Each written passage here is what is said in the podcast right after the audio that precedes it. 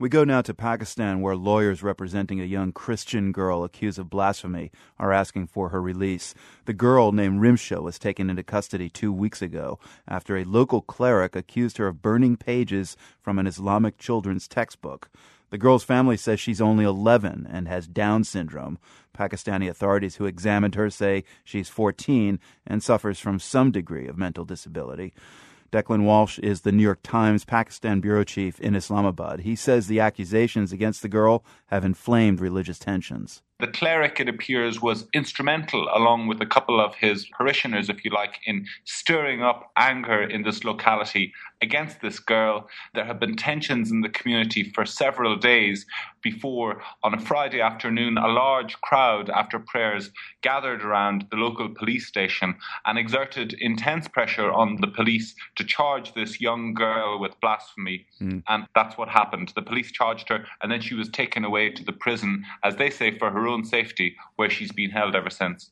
Right. Now, this episode erupted shortly before the end of Ramadan, and uh, I gather many of uh, her family's Christian neighbors had fled the neighborhood for fear of a backlash. How is uh, Rimsha's family coping with, you know, what's got to be a really stressful situation?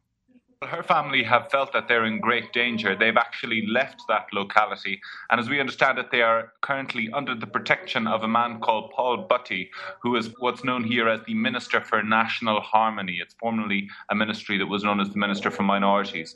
So they're under protective custody at the moment.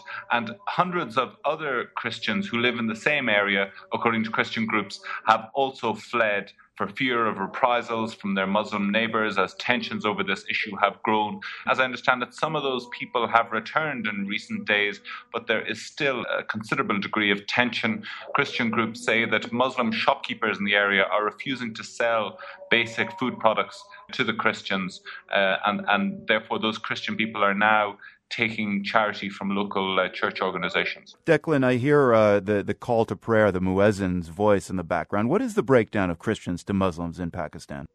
Christians, Hindus, and a very small number of Sikhs are, are a small minority of the population here. Exact figures are difficult to come by because the last census dates back to 1998, but it's thought that approximately 5% of the population here, currently estimated to be about 180 million people, are minorities. Most of those are Christian, and there's a significant proportion of uh, Hindus who live in the southern part of the country. So, blasphemy is a pretty serious charge in Pakistan and can receive a death sentence. Uh, Rimsha's lawyer is bringing forth her mental condition. Are, are hardline Muslims accepting that as a legitimate defense? There's been a very interesting reaction just in the past couple of days from some conservative Muslim leaders here who, for really uh, one of the first times, they've come out strongly in defense of a Christian person who's been accused of blasphemy. I think they say that the police should investigate this matter fully and that if the young girl is proven to be innocent, or indeed she is proven to be a minor, in which case she should be exempt from the blasphemy laws, well, then the people who brought these accusations against her and riled up all that trouble a couple of weeks ago should be prosecuted. And I think what's going on here is that there have been a number of these incidences in recent months where mobs of people riled up by these charges of blasphemy have surrounded police stations.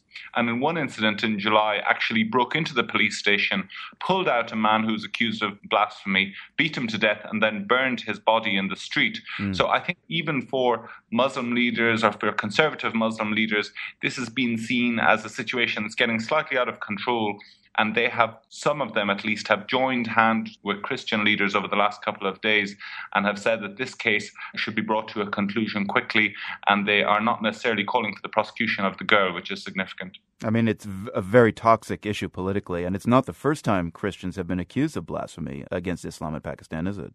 No, not at all. The country's political fraternity, if you like, is still reeling to some degree from the assassination of Salman Taseer. He was the governor of Punjab who was assassinated by his own bodyguard right. last year because he advocated reform of these blasphemy laws and because he supported a Christian woman who had become the first woman to be sentenced to death under these laws. So it's a very politically charged issue. It's also a very religiously charged issue, particularly for Barelvis, which is the majority sect of Muslims here who hold veneration of the Prophet Muhammad as a really central part of their faith.